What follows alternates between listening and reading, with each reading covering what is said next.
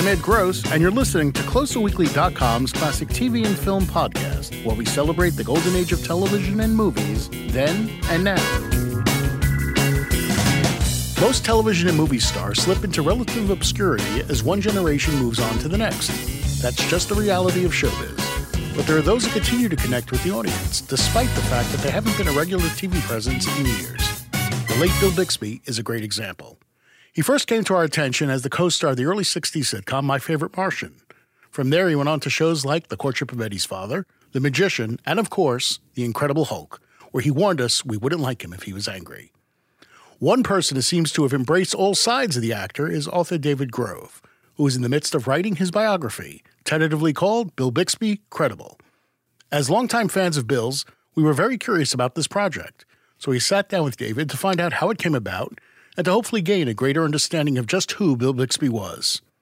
The inspiration for you to do this book, because as an author myself of nonfiction books, I know it's going to take a lot of time and research and that sort of thing. So, what was it about this subject of Bill Bixby that made you want to write this book?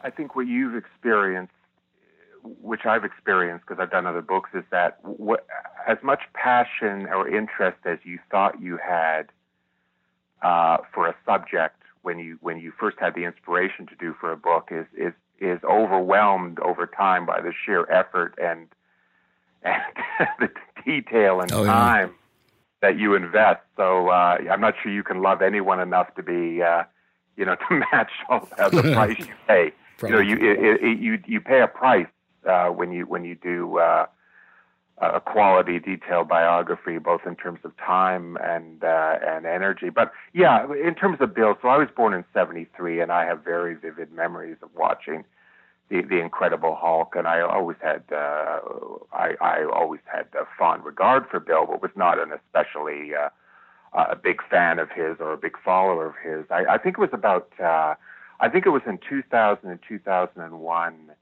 when A and E did a biography on Bill, which is uh, is on uh, available on uh, YouTube, and I, I just remember this was back in 2000 and 2001, and uh, I, I was very uh, very moved by it. It was a, obviously Bill's story was one of uh, determination, but also tragedy and sadness, and uh, it was just a very compelling story. And in terms of why now I decided to write this book, I just thought, um, wow, that that I, I just I, I've always been fascinated. Yes, what Bill and I Bill and I have in common is um, Bill was an only child, and I'm an only child, and Bill is the last of his family, the last of the Bixby line.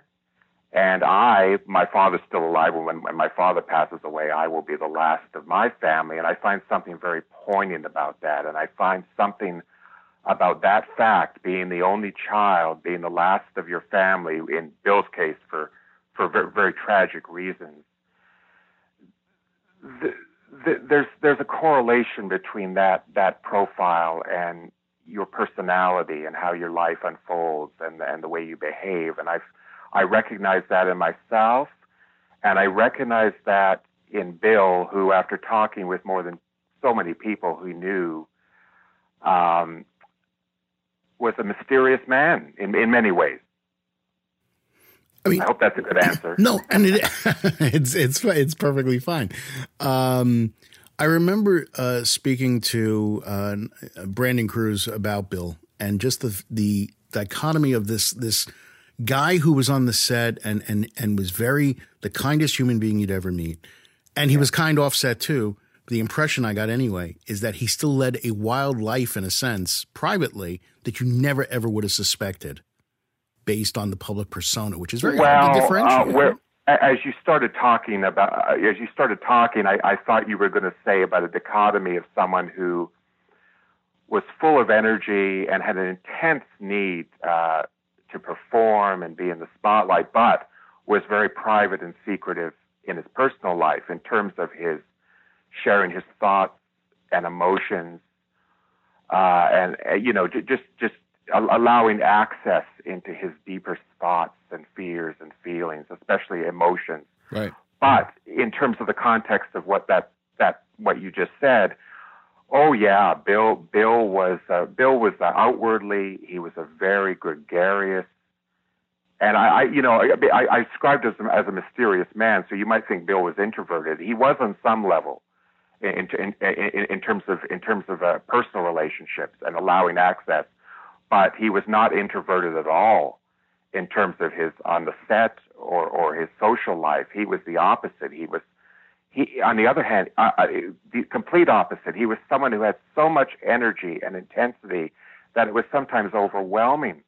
You know, one, of Bill's closest friends uh, uh, told me that it was it was impossible. She, she thinks it would be impossible for any woman to have been married to Bill for a long period of time, maybe 20 years or 30 years, because he was just so demanding in terms of energy, in terms of intensity. You know, one time when Bill, after Bill got divorced uh, from uh, Brenda, no, no, maybe when he was a bachelor in the 80s, um, he went on a date with this woman. Uh, one of his friends told me, who was like one of these women's lib people, who was very opinionated, very smart, and she said that she lasted one date with Bill because he was just uh, he, he talked all the time and he had he had many opinions on everything and sometimes during one thought, he would go from one subject to the other. And, you know, if you were somebody, he, he, it was very difficult to maintain that level of energy if you were in conversation with him. And, and,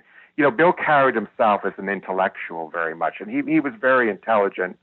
He was, but he was not, a, he was self-educated. You know, he dropped out of university and, uh, he studied many subjects. He had opinions on many subjects. But anyway, if you were having a conversation with Bill and he sensed that you were unable to maintain your part of the conversation to exist on his intellectual plane, he would just kind of drift away. You know, he would just, uh, you know, he wouldn't be rude.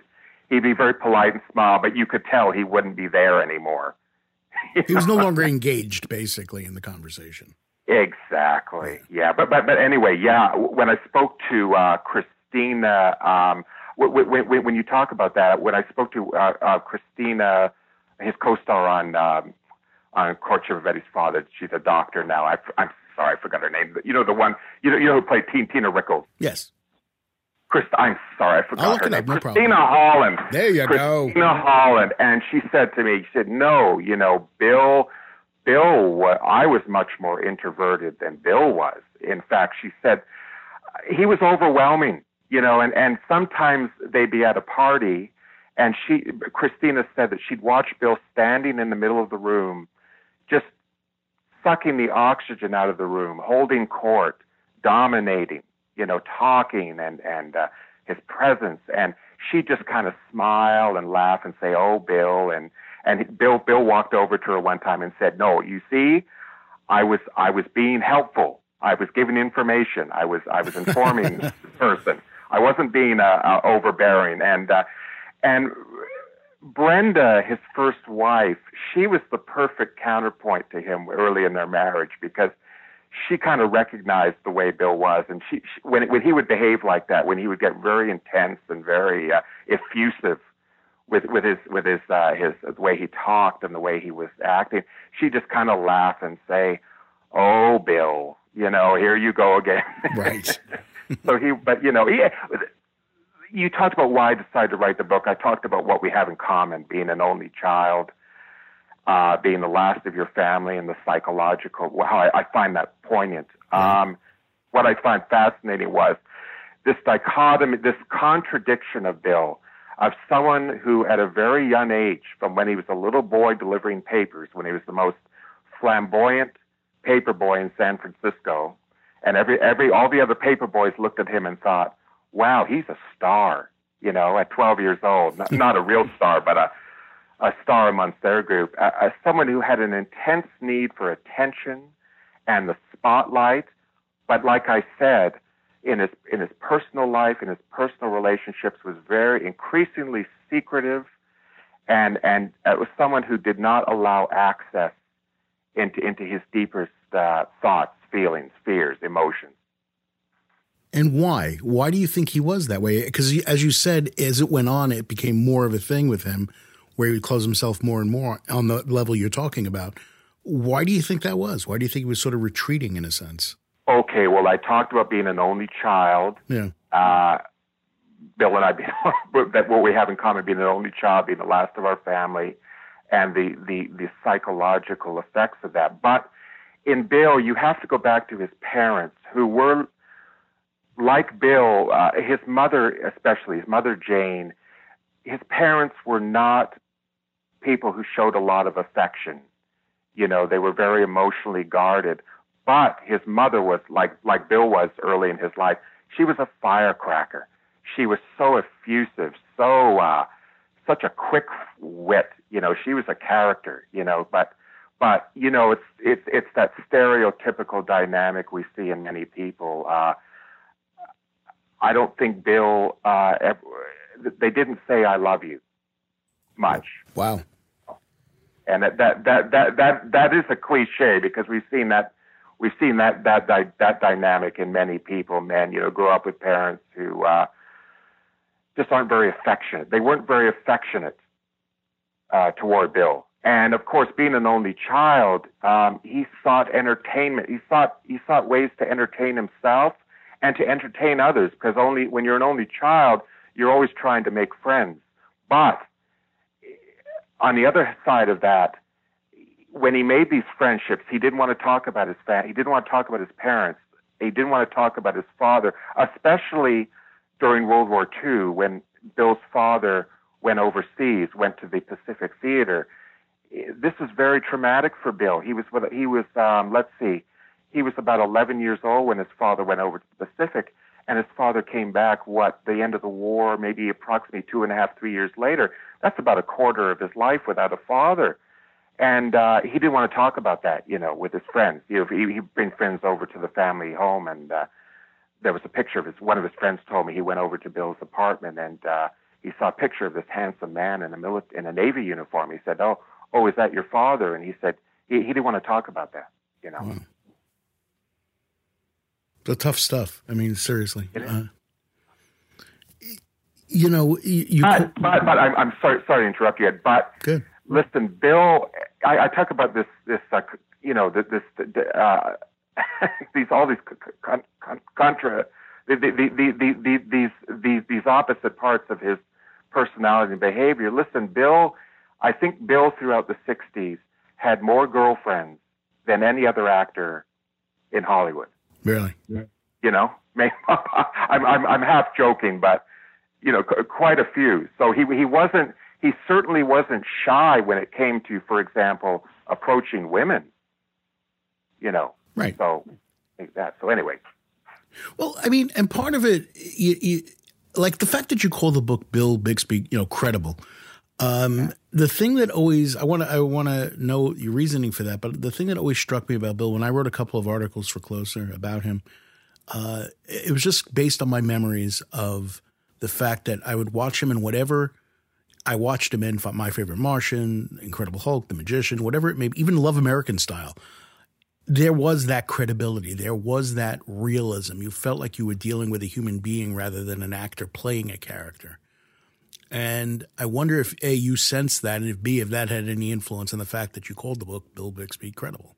Yeah, I hope that title, that tentative title, doesn't sound too cheesy, but it's obviously a reference to his most famous role in The Incredible Hulk, which is what anyone today who remembers Bill thinks to, to any degree that Bill is remembered today, it, the Incredible Hulk is the first thing. But it does apply to Bill's uh, persona as an actor and a person, which is that he brought great determination and competence.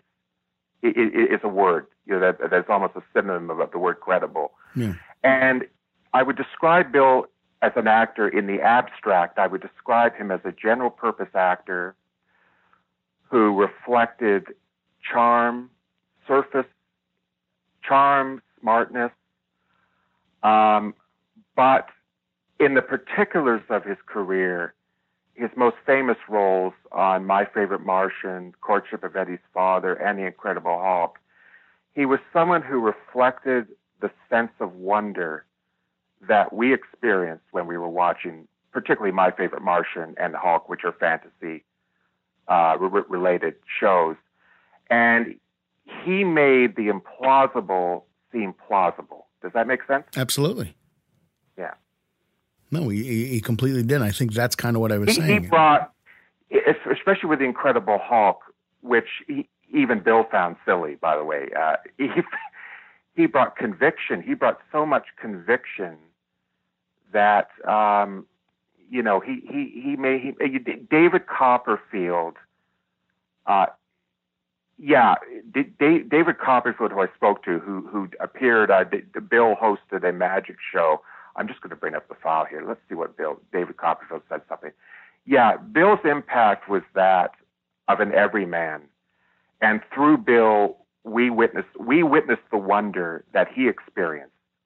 You know, as he was going through, whether on My Favorite Martian, or when he was dealing with this extraterrestrial being who entered his home, and or the Incredible Hulk and dealing with this monstrous alter ego. We he was the everyman, and we we uh, we experienced wonder through him, and he made it seem plausible through through, through his eyes. Through his eyes, we experienced a sense of awe and wonder. Absolutely, and and that's the thing. He but he could also take the silliest roles, the lightest roles, and I go again. I go back to like, and I just remember specifically one episode of Lover American Style, um, and and just make you believe that this was a real guy, like I said earlier. Um, yeah. And people don't. People, what's funny is people don't remember. I mention this to people that they don't remember that he was in that pilot for Fantasy Island. And yeah, was, 1977. He, he played an older man who's older and uh, grayish, and yeah. Who keeps in in his fantasy before the show became all light and fun. Uh, really was the guy who didn't he? Unless I'm misremembering this, didn't he kill somebody once and then he gets a chance to relive it and he kills her again? It was the Dorian Gray uh, uh, thing. Uh, you, you know, Bill was um, Bill was a real pretty boy, and he he he, he was a middle class boy from San Francisco who was very and and th- th- this is a reflection of his parents.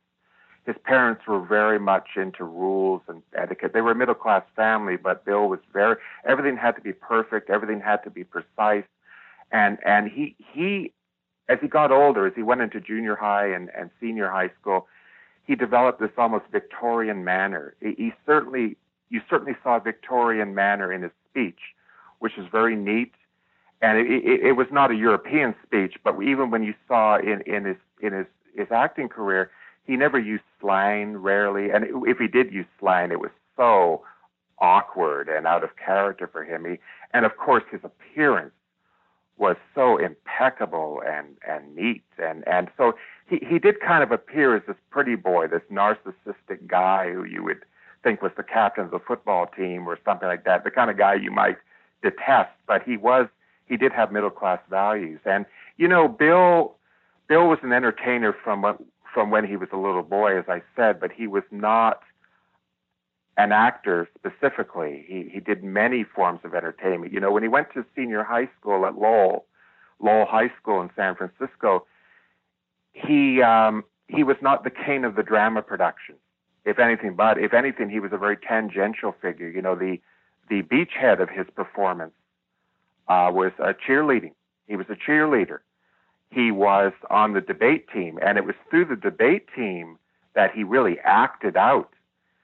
And uh, I don't. Do you know who Pyramus and Thisbe are? No, I don't. Okay, Pyramus and Thisbe are these fictional Babylonian lovers who were written about uh, over uh, over uh, a thousand years ago by uh, uh, in the they appeared in the poem uh, Ovid's Metamorphoses, and these, these fictional lovers like Romeo and Juliet. And Bill, when Bill was in high school, he did he did what was he did the Pyramus and Thisbe scene from that poem, and he played both roles, man, a, a teenage boy and a teenage girl, and he was just a clown. And he became famous for the Pyramus and Thisbe, and uh, you know, he was uh, he was on the rally committee. He did everything, but he, you know, he only did one play. He only did one play at, at, at Lowell. He had a supporting role, and uh, you know, so he was. Uh, but you know, he was he he was he was the comedian. You know, who would do any anything, who would do anything when he was a boy and a teenager to get attention and to make people happy. Right. No, that's and that that really leads me to ask this. You know, I'm sure when you went into this project, you had sort of one perception of who Bill Bixby was, and I'd love to get a sense from you of what that perception was coming into the project, but also in interviewing people and having them enlighten you more and more about Bill, because you said you've spoken to a couple of hundred people. You know, how has that changed? I mean, what is your, how has your perception of who Bill Bixby was changed during your whole process here? Wow, that's an excellent question. I think I went into the book thinking that Bill was a mysterious man who did not have any uh, close personal relationships. And, uh, you, you, know, Bill had many casual friendships in, both in Hollywood and, and in his, uh, in his high school and, and college years. But I'm talking about, if we define friendship if we define a friend as someone who you confide in during your most difficult periods, or, or someone that you would re- someone that you would rely on to be your a, a godparent to your children, or vice versa, right? Bill had very few close friends. You know, he had many, many of his friends, as Paul Williams. Paul Williams, who you know is a songwriter and uh, probably best known from Smokey and the Bandit. Uh, unfortunately, he's a great, was a great son, right?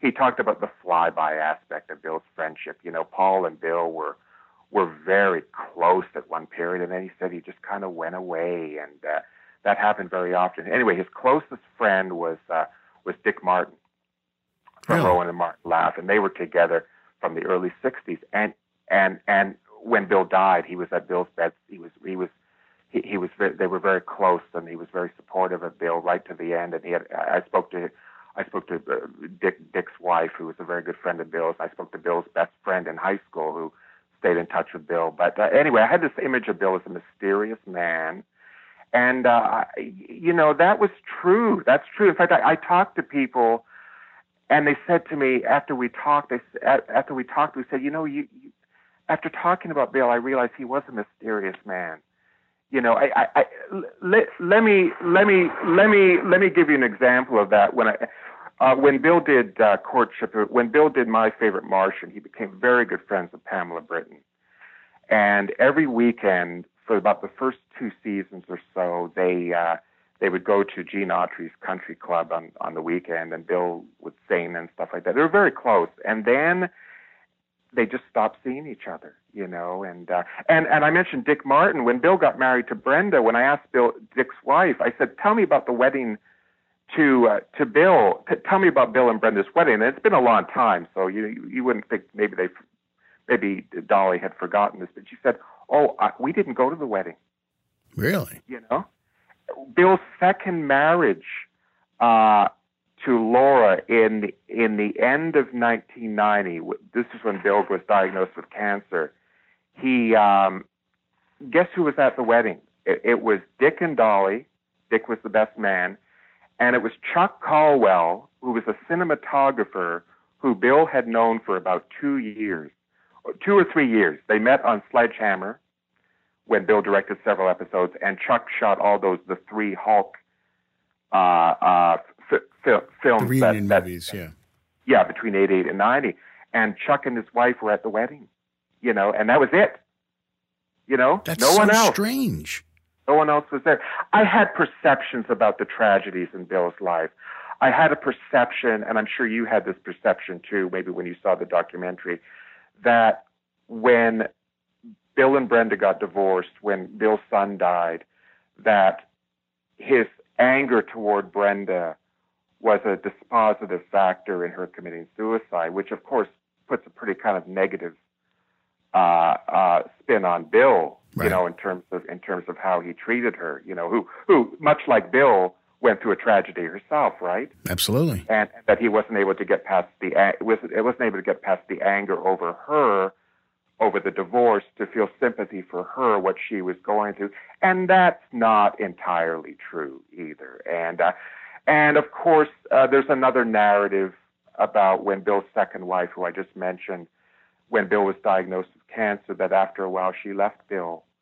You know, uh, the, the, the perception being that Bill, uh, um, you know, Bill was at his weakest point and she walks out on him and abandons well, that's true, but it's not true as well. So th- there's more to that story too. So, um, but you know, th- there there were things about Bill that were you don't want to begin with a hypothesis and then put everything through that. I just talked to everyone, and um, and I, I was surprised by how uh, I was actually surprised by how many how how uh, friendly Bill was and how approachable he was because he, as I said, he had so many casual friendships and and he had so many relationships with women and uh, you know so you know there, there's always um, you know there, there, there's certainly some surprises but some things were what I expected. So. Right. What What do you think it was though about Dick and Dolly Martin that that relationship lasted when really none of the others ever did? Well, I, I, D- Dolly became friends with Bill through Dick. You know, the the the the the, the friendship between Dick Dick and Dolly. You know, D- Dolly told me a story once that when uh, this might have been after Christopher was dying, she broke her arm in an accident, and Bill came over, and she had to she had to she couldn't take off her bra you know, or put on her shirt, and and uh, and uh, she needed help. She she could she could move her arm. Her arm was broken, and she said, "Bill, I want you to help me, but you can't look." And he, Bill, kind of smiled, so he helped her take off the the bra. Right. look, he was that kind of guy. He was a gentleman. Right. He was a gentleman. He had you you you, you know you know you know what surprised me? Uh, as many girlfriends and relationships that Bill had throughout his life, he also had many platonic female friendships. Okay. That would explain how he could be a gentleman. yeah. right? Yeah. But but the Dick Martin question, nonetheless, is uh, because it surprises me to hear this about his relationships or his friendships or lack thereof with with different people.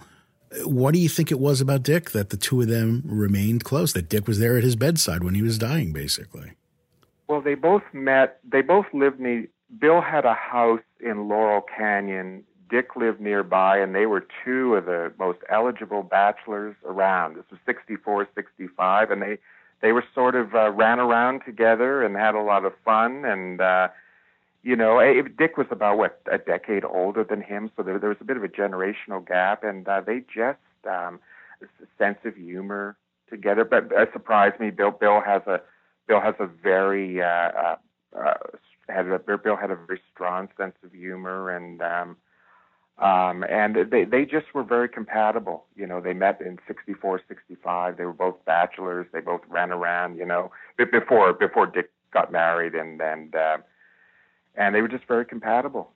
And you know, his other closest friend, who I, I've gotten to know very well, was a man named Ron Chapman uh, his best friend from high school. Now, I talk about how few relationships Bill had that lasted, you know, were extensive and lasted, were lifelong. And this, Bill's friendship with Ron was a, was his only lifelong friendship. You know, in terms of they met in high school back in the late 40s. Right. They went to Marine boot camp together for several years. And although they went their separate ways, Ron's life was moved, moved away from Bill's, they kept in touch right until Bill died. You know, uh, before Bill died, every night he was on the phone with Ron. Wow. Which again goes against how it was with the vast majority of people in Bill's life, apparently. So it's interesting yeah. that those two relationships lasted. You've heard the expression, some people have a thousand acquaintances, but very few close friends. Of course. Well, Bill had Bill had many. I wouldn't describe. They were more than acquaintances. They were friends. They were friends. But but you know, as as I define friendship, you know, that, that's um, that, that that that's definitely true. Yeah. You, you know, I, I mentioned Paul Williams talked about the flyby aspect, right, of friendship with Bill. Now, in the case of that relationship, Paul and Bill were both uh, on drugs for a period, and that's why they went there that was one of the reasons why there's separate ways. Paul told me that, you know, he had to get clean. Bill had to get clean at the period. But, you know, he, he told a story about how he was. Do you remember the movie Phantom of the Paradise? Of course, yeah. Great movie he was in. He was in Dallas. He was filming. It was New Year's Eve. And he was really, he loved the movie, but he was really miserable because he was away from his wife. And, and Bill and Brenda flew into Dallas and they surprised him and they said Brenda said to him, you know, we didn't want you to be alone on New Year's Day, and he, it was such a touching act of friendship, and it showed her how close they were. But as I said, over time, they kind of drifted apart. Right. It's amazing how that happens, but it happens. I mean, we all go through that. And, and Bill, Bill was very kind and generous and approachable, and um, you know all, all that stuff. There's another side of this too with Bill in the sense of the public persona, the one for the people who sat home watching him on television. What I have found from the articles I've done and the feedback I've gotten from checking out your Facebook page and the feedback that you've gotten from people, there are all there's such a warm sentiment from the audience. I loved him, gone too soon. Every show he was in was great, that sort of thing. What do you think it was? What do you think the connection was with the audience that the people that people today, so many years after he's been gone and out of the headlines, uh, still have this warmth for him? One of the questions I thought you were going to ask me is if you feel if I felt Bill's legacy uh, had survived the test of time. So I, I, you sort of asking me that question there. So I think I'll attach that sure. to this. That. Um, Bill's the passage of time has been very deleterious to Bill's reputation and legacy, as it is for any actor or actress who is predominantly known for their television work. You know, when I speak to um, anyone under the age of 40 and I ask them, Do you know who Bill Bixby is? They say no. To the degree that anyone remembers Bill in that age bracket, um, you know, is is it can be attributed to the the Marvel Cinematic Universe, which has kept the Hulk in in the in the forefront of of the of, uh, of uh, the public eye, and through that there has been some residual uh, interest and curiosity in Bill's series, but you know, to the degree that Bill is remembered today is almost uh, uh, pro- disproportionately tied to the Incredible Hulk, and you know. I, I know people who are age, people who are aged between 50 and 60 certainly remember Bill, but you know it's it's um, as I said, it's it's it's tough. I describe I would describe Bill as an actor. I think of I think of what Gene Wilder once said. He talked about he said, you know, it's not that I couldn't do dramatic roles. It's just that I know why would someone hire me to do a dramatic role when there's at least 20 or 30 other guys who could do a better job? You know, who people think of that. And I think that's what that was the position Bill was in. I, I would describe Bill as a uh, as I said in the abstract, I would describe him as a general purpose actor who was very determined, uh, but was either unwilling or unable to allow the audience to have access into his innermost, uh, as I said, his thoughts and feelings. Uh, to, to, that wall, you could see that wall was always was always there, you know, with Bill. Right. And yet, but I don't see. I don't think the audience felt the wall, I, and that's why I think the articles, like I'm talking about, the responses we're getting, is because they didn't feel the warmth, the wall. They felt a connection with this man. Yeah. Well, I, I definitely think, as I said, he he was an everyman who allowed us to, um, you know, experience experience a sense of wonder in that. And I think in Courtship of Eddie's Father, he definitely was the uh, he did he did he did display warmth, but it, it, it was it was it was it, warmth generating warmth for Bill was on screen. Require it was a tremendous determination and effort. It was, in my opinion, I think it was a manufactured, in the sense that he he was. I would compare him to Ted Danson in the sense that I think Bill was a, a cold actor, in a sense that he he was not. Um, in in terms of displaying emotion, that was not his forte. And his forte was what then? His forte was uh, charm, competence, you know, uh, allowing the uh, be, being um, being relatable to the audience. You know, the everyman, the everyman. Mm-hmm. I, think, I think it's what you're talking about. Yeah, that sounds right. You know, um, in he, my opinion. Yeah, sure. He's a complicated man. Look, he, he's a complicated man. Yeah. Yeah. Let me let me let me put it this way. Why let's let's talk about why Bill did not have a feature film career. Let's talk about a question I've asked everyone. Why was Bill suited. Let's talk about why Bill was suited to television and why he was not suited to feature film a feature okay. film career. There's a reason for that. Now, you could say the vehicles that Bill was given. Uh, he made several films in the mid to late 60s were mediocre, maudlin, forgettable efforts, and uh, you, you could say that was the reason why. Uh, but he appeared on the big screen. He appeared two-dimensional, shallow, wooden, somewhat narcissistic. This is the complete opposite of how he appeared on Courtship of Eddie's Father, isn't it? Yeah. Warm, relatable, loving. Why was that? Why do, why do you think that was? The intimacy of television? The intimacy of television, yes. Yes. And I think uh, I think intimacy displaying intimacy was Bill's biggest challenge as an actor. It was the thing he worked at the most, and I think it was the most difficult thing for him to do. And I think in, in Courtship of Eddie's Father, he was most successful in that. That seems like of all the shows he did, that was the one he was the most connected to emotionally.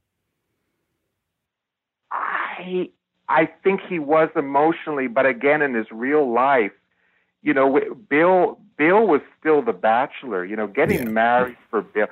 Uh, That's why it's called acting.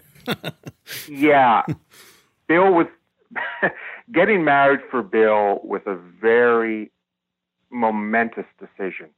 You know, it was not a decision. It was a decision about making a commitment to to a woman. You know, being married and having children. But for Bill, it was a decision about being a grown up. You know. Yeah and uh, it was a struggle for him.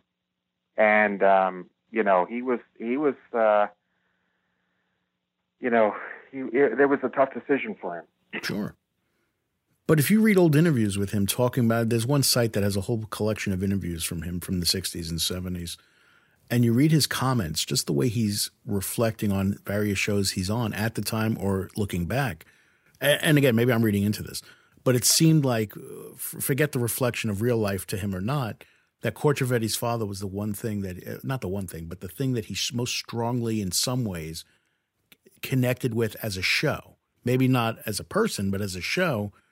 It seems like that was the one, but maybe you know, maybe I'm reading that wrong, and you've and you've certainly done a lot more research on him than I have.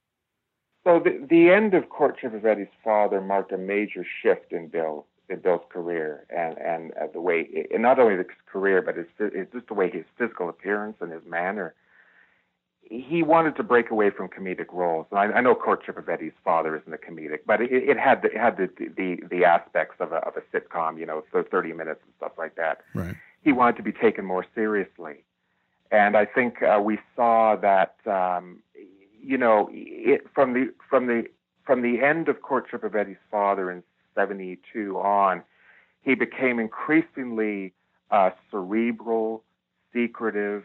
He became the mystery man. Look at that. Look at when he did that. He played Anthony Blake on that show, the the the magi- magi- magician. Right. Right. He was the alter. He looked like a magician, didn't he? With the dark hair. Yeah. And and the, the, those piercing eyes and stuff like that, and he he became increasingly introspective and um, I think courtship of Eddie's father, when I talked about when he got married to Brenda in 1971, it was a real uh, crossroads for Bill in terms of deciding to be to to follow the rules of adulthood in terms of making a commitment and uh, to be a grown up. I think the reason he got married primarily was he wanted to have a child, and I think that decision was in large part due to the experience on courtship of Eddie's father. Really, he said you know when when he did my favorite Martian, one of one of the uh, one of the people told one of his friends told me, Bill said, I never want to get married. You know, I, he, he said, I, I don't want to get married. Now, listen, he was about 29 years old. He was a good-looking young bachelor, and you know that's not unusual. You ask a lot of 21-year-old men who have uh, exciting careers, and I don't want to be tied down right now. But he said, you know, the only reason I'd get married is to have a child.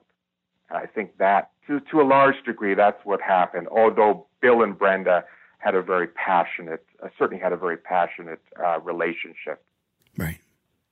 That's interesting. That the it's interesting that playing playing that character, Tom Corbett, on Eddie's father, could have had that sort of impact on him. But you know, I think yeah, he was sensitive, but I think what was most effective about that show, going back to the idea of Bill being a cold actor who did not, you know, kept his emotions at bay. He he did that on Courtship of Eddie's Father. What people love about that show are the the dynamic of the relationship between father and son. A single father who makes mistakes, you know, mistakes not of negligence but of love.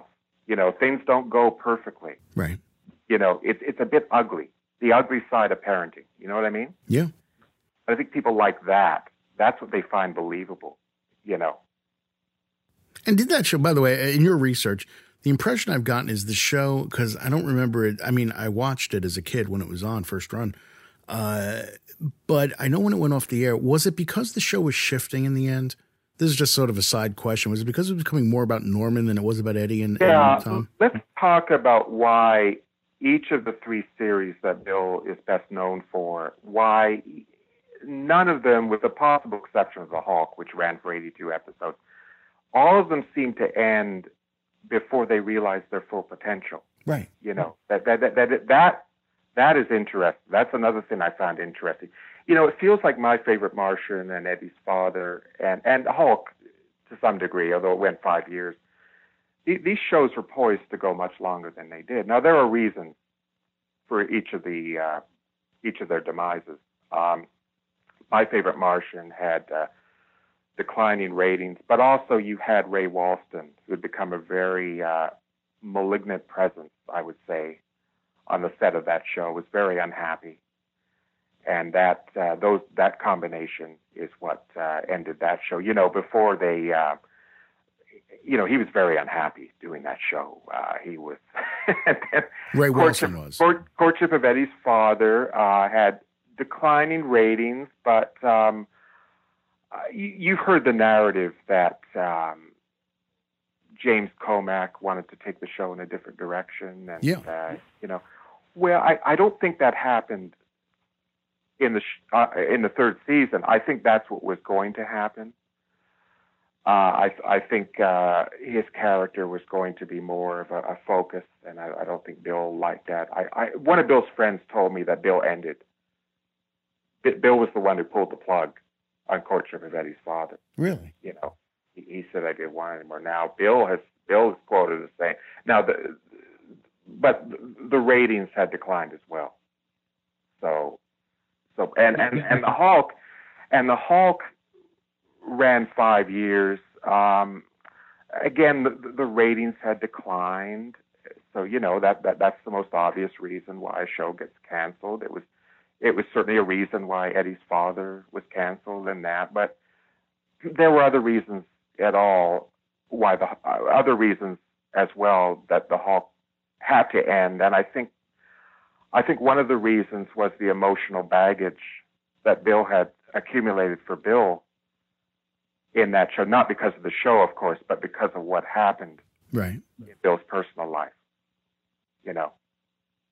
Absolutely. So you think, think it was just think, became too I much? think it was good for him to get away. And and if we can go back to this point about Bill, um, Bill, uh, in terms of the is, is uh, my point that he he was not good at showing emotion. I think Bill was most effective in terms of understatement. You know, I'm I'm look at. Do you remember Goodnight Beantown? Yeah, of course he did a wonderful, I would I would say a bit of a, a Cary Grant impersonation. Uh, you know, playing a, a single man, a middle-aged man who has a uh, a, a, relationship with a fellow co-anchor, news co-anchor, played by Mariette Hartley, and uh, you know, you you look at uh, you look at uh, you know Eddie's father. You look at those quiet moments, right? It's, it's those quiet moments you remember, right? Absolutely. But but but you know he he was effusive. You know he he he worked very hard. He worked very hard. You, you know when I spoke to um, the daughter Pamela Britton, she talked about being on the set. I mean, you compare Bill's skills as an actor. I described him as a general purpose actor, and I, I think that's an accurate description in the abstract in terms of his abilities. Right. Uh, he had tremendous determination, tremendous determination and effort. But you compare him with Ray Walston, who had an ability to display emotions and feelings with the slightest of gestures, with an, a raise of his eyebrow. You know, he was just such a he was as someone said he was a master actor, and Bill had to work so hard, you know, so much effort, so much determination to, uh, you know, Bill's performance on My Favorite Martian was probably defined by that expressions that he made. You know, the the flummoxed, exasperated expressions when he was confronted by these bizarre events. You know, Right. and that that became like a mask. You know, it was very effective, but it was manufactured. Yeah. Fair enough. He moved. He also, from the very beginning, had this interest in directing, and and I do want to touch on this before we go. Is what do you think? Was it declining offers for acting roles that led him to embrace directing full time, or just an, an, a boredom of acting? And what do you think it was that made him made that shift over to uh, directing?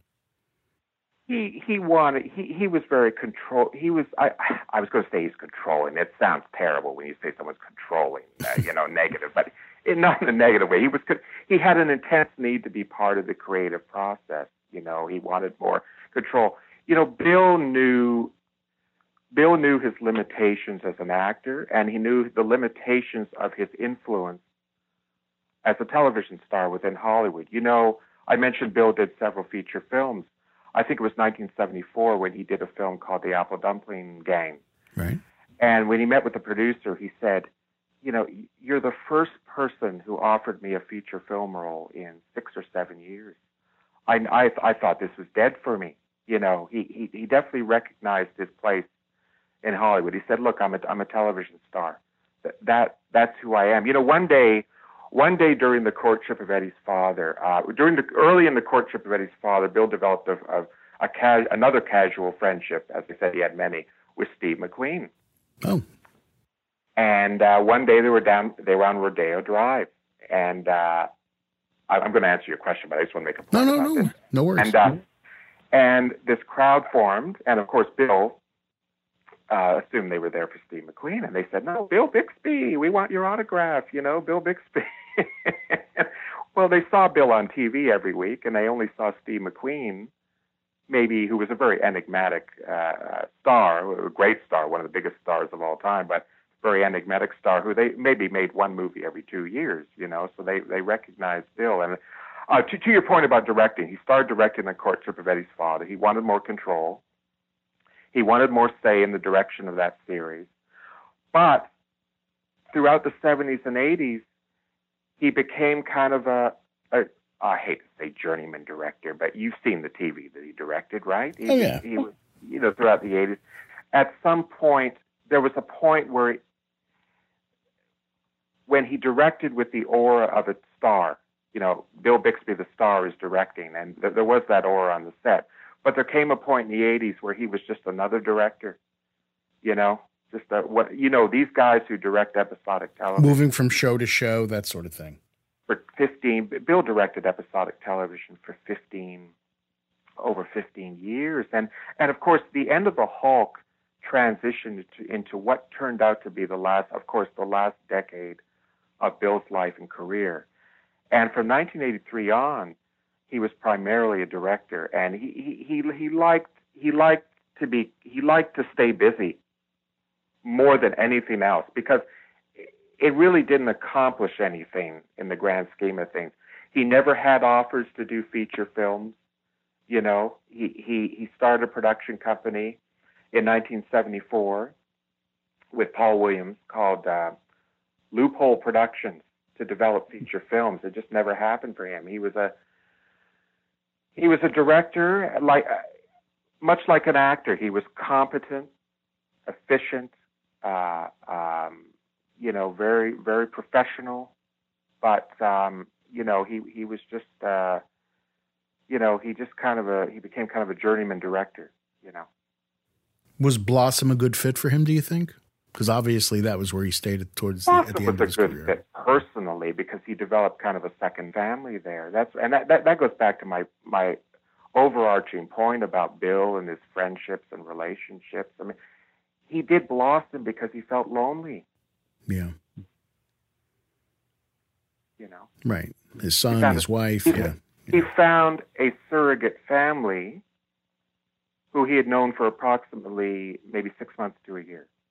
You know, he wa- he wa- he wanted to be with them instead of back at the townhouse in Century City, just wasting away. You know, you you I think you wrote an article. I spoke to um, someone who was developing the the um, the you know but remember back in the 80s and early 90s when they did all these reunion films. Sure. For class, I think there was a Mayberry reunion. Oh yeah, there's a lot of them. Yeah. Area uh, Brady uh, Brady uh, Brady, very, very, Andy Griffith, Brady Bunch, uh, everything. That's, that's the name of it. Well, Bill Bill Bill was going to do a. Uh, th- th- there was a, a, a, my favorite Martian reunion, right? You you wrote about that. Right. I think you were. I interviewed the man who was developing I that, did. and yeah. and I spoke to that man and young man. He was a young man at the time, and he says he met with Bill. Well, he he he, he, he put all the pieces together. he got Jack Chertok to give up the rights. He got Ray Walston. He got Bill to cooperate. And uh, at the end, he called Bill up and said, "You know, I Bill, we're putting the pieces together. We don't have a script. They, they didn't have a script. They didn't have a uh, anything like that. But and Bill said, "No, I'm sorry, I can't. I'm uh, I'll be dead by then. Jesus. You know, I'll be dead." And and I, I spoke to a, a producer who was actually developing a series uh, with Bill before he died. It, it would have been a variation of, kind of like a cross between Hart to Hart. You remember Early Edition with Kyle Chandler? Yes. about a, a, a man who gets next day's newspaper and is allowed to to possibly change events accordingly. And Right. it was sort of sort of like that, you know, this husband and wife couple. And uh, the producer said to Bill, this was '91 or '92. The producer said to Bill, you know, I, I, you know, Bill said to the producer, he said, you know, you may hear rumors that I have cancer. He said it's not true. Uh, that I have prostate cancer. It's hemorrhoids. Okay. So he he worked right to the end. And uh, Yeah. do, you- do you- do you remember those Elvis specials that he hosted? No, I don't remember those. Remember the psychic special? Mm, oh boy! yeah. But w- one of the questions I always ask people who Bill's colleagues, I said, did Bill? Why did he direct so much? You know, what did he gain? I said, was he disappointed that he didn't get a feature film, a chance to do a feature film? You know, and he said, I, I think he was disappointed, but I think mostly he just liked to stay busy. And you're right. Throughout the 80s, by the mid 80s, Bill was no longer in demand as a leading actor in the series Right. you know. So he he he really towards the late '80s, he really had to scramble. You know, he really was scrambling. You know, he did. I mentioned the Elvis specials. He let it be known in the industry that he would do. He, he started hosting. You know, hosting things. He was like a. It was and and it, and it was it was embarrassing, Sure. frankly. You know. Well, because there was the potential was still there for so much more, and yet people weren't tapping him for it. You know, he he did those Hulk films because it was something that he could control. It was something that was viable, Right. and um, you know, and and he, you know, he he he looked for any opportunity, he, he, any op, any opportunity that was available for him, you know, Right. and he wasn't especially picky. One of the last things we got of Bill, of course, was that interview he gave for Entertainment Tonight, which I'm sure you've seen, like so many of us have seen. Yes. When you look at Bill there, and I, I don't mean, I, I want to ask you, what, what is your feeling watching him about him? And I don't mean sadness that we know that this is towards the end. I mean, obviously, that's a big part of it. But when you hear him talk, when you hear his determination, what's your feeling watching him in that interview? I found it troubling that Bill would feel that he wanted to work. You know, uh, we talked about Blossom Yeah. as his last, you know, when he when he was dying uh, before he died, but because uh, I don't think for most of us, I don't think most of us would hope that our lives would end that way. I think most of us would hope that we were with family or perhaps traveling or doing anything. I don't think I don't think Blossom directing Blossom uh, accomplished anything. and certainly not in terms of his legacy. I think it was, it, he, as I said, he felt very lonely.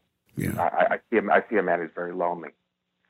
I also see, of course, how grotesque his appearance is. You know, when people have cancer, especially women, it brings out their natural features. Uh, Bill had a lot of plastic surgery over the years, so his features were altered over the years, and uh, but it, it did it did bring out Bill's natural features in a way. It just stripped away the layers of skin and made him look younger, but it was grotesque. And you know, one of his friends told me that he um, he um, you know he he he didn't want to see anybody you know, any of his friends, except maybe Dick, Dick except for the exception of, of Dick. But you know, one of his friends told me that he called Bill, and Bill hired Bill hired a bodyguard, not to protect him from fans or or although there were some there were some tabloids who were certainly trying to invade his privacy. Sure, he wanted to keep him away from friends because Bill didn't want people to see him that way. Right you know, but, but of course we saw him on TV. He said, you know, I'm 90 pounds, I'm grotesque,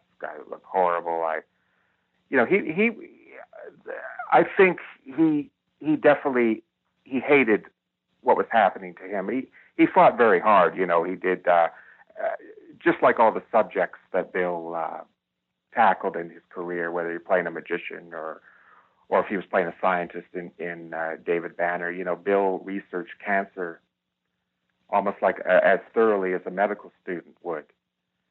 And uh, you know, he he one night Ron he called he was on the phone with Ron Chapman, and he said somewhat with morbid humor.